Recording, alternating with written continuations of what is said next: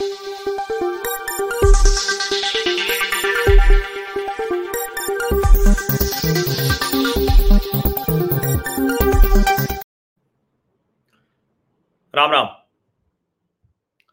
बिहार की राजनीति बड़ी रोचक है।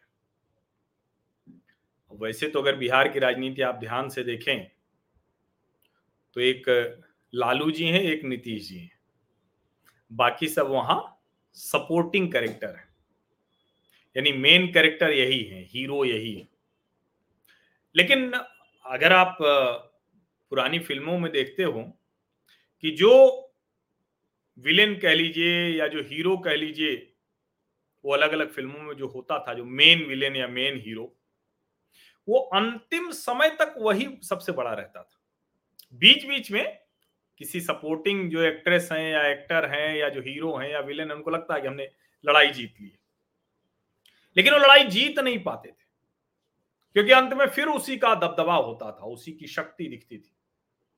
बिहार की राजनीति में भले ही लालू प्रसाद यादव और नीतीश कुमार दो मेन कैरेक्टर दिखते हैं, लेकिन बार बार ये साबित हुआ है बारंबार कि बिहार की राजनीति का सिर्फ़ एक कैरेक्टर है और वो है लालू प्रसाद यादव। उनके सामने नीतीश कुमार न पहले कहीं टिकते थे, न अब कहीं टिकते।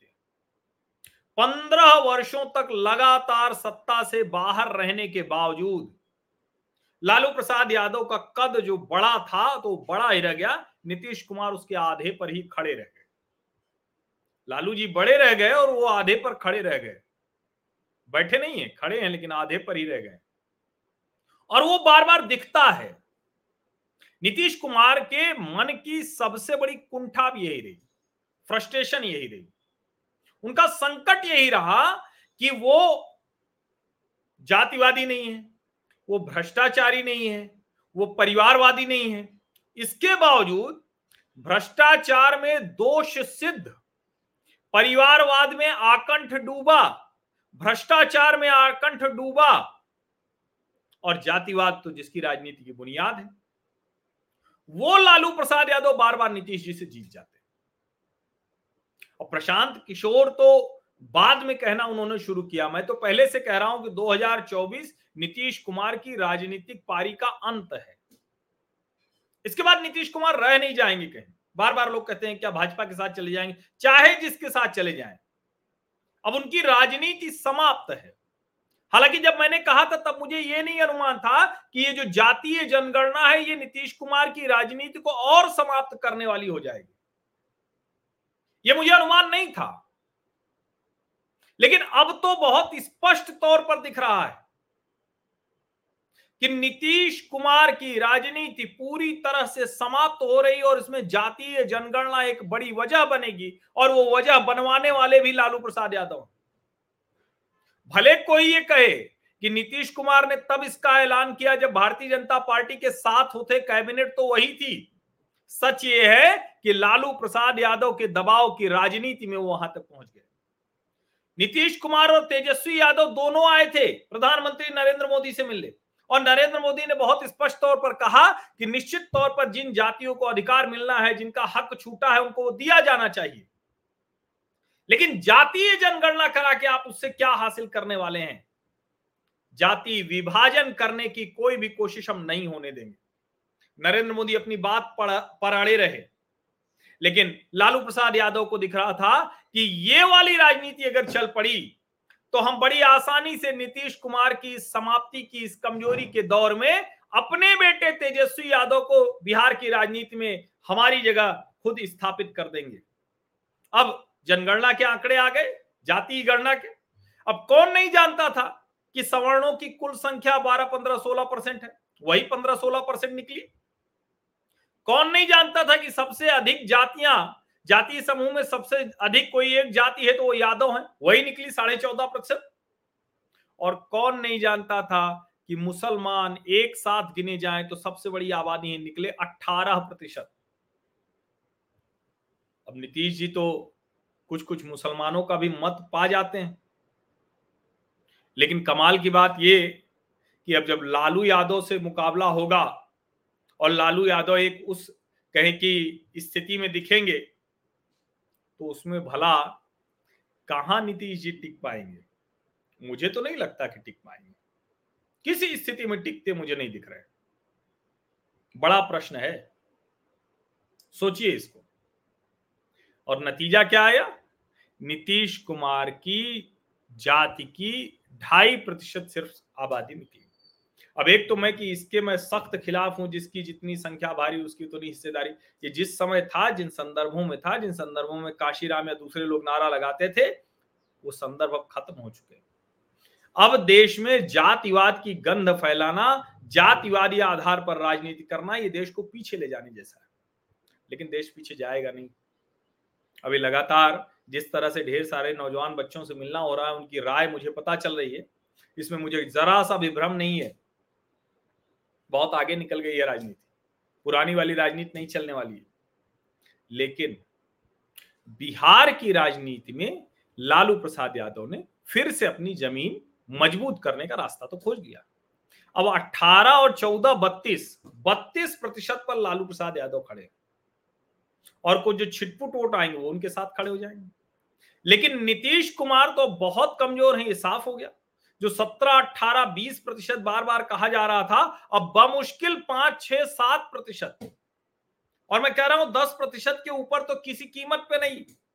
इसका मतलब कि नीतीश कुमार की स्थिति लगभग वही हो जाएगी जो दिल्ली में कांग्रेस पार्टी की हुई थी। या कहें कि एक समय में बिहार में भी कांग्रेस पार्टी की हो गई थी। और अब दो पार्टियाँ आमने सामने की लड़ाई में बचेंगी। भारतीय जनता पार्टी और राष्ट्रीय जनता दल।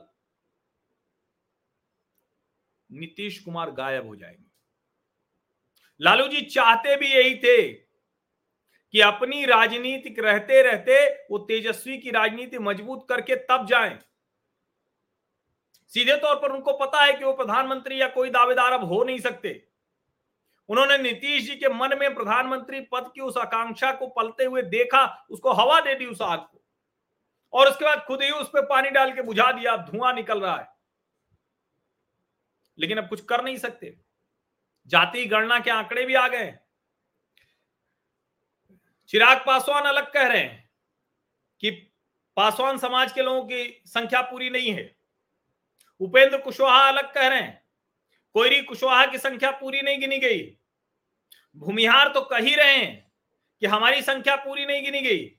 खुद जनता दल यूनाइटेड के सांसद है सुनील सिंह पिट्टू वो कि हमारी संख्या पूरी नहीं गिनी गई। मतलब चंद्रवंशी, कुमार, कोयरी जितने इस तरह के हैं, वो सब कह रहे हैं कि हमारी संख्या नहीं गिनी गई है, यादवों की संख्या बढ़ा दी गई।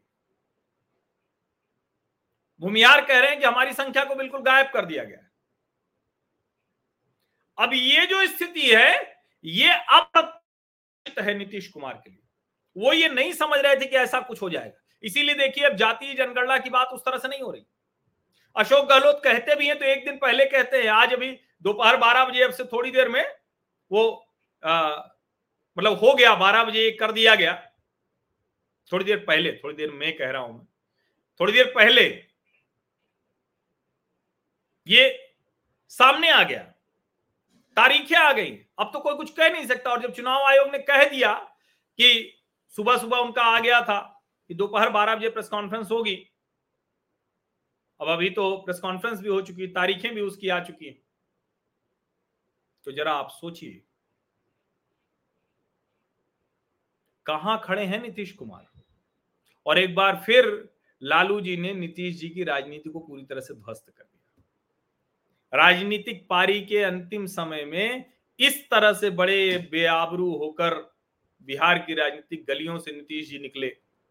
ये इतिहास में दर्ज किया जाएगा। और उसमें चक्कर वही था, आधी छोड़ पूरी को धावे, आधी मिले न पूरी पावे। जजमेंट का बड़ा महत्व होता है। हर वक्त होता है, लेकिन राजनीति में तो विशेष करके।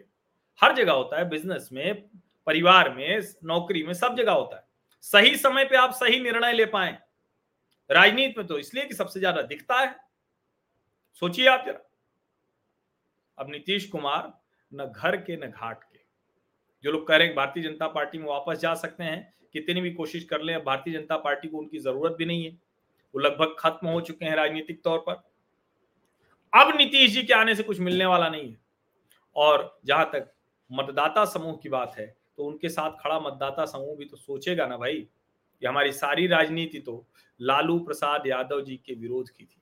सच बात यह है कि बिहार में नीतीश जी जातीय विभाजन की राजनीति के विरोधी के तौर पर देखे जाते थे।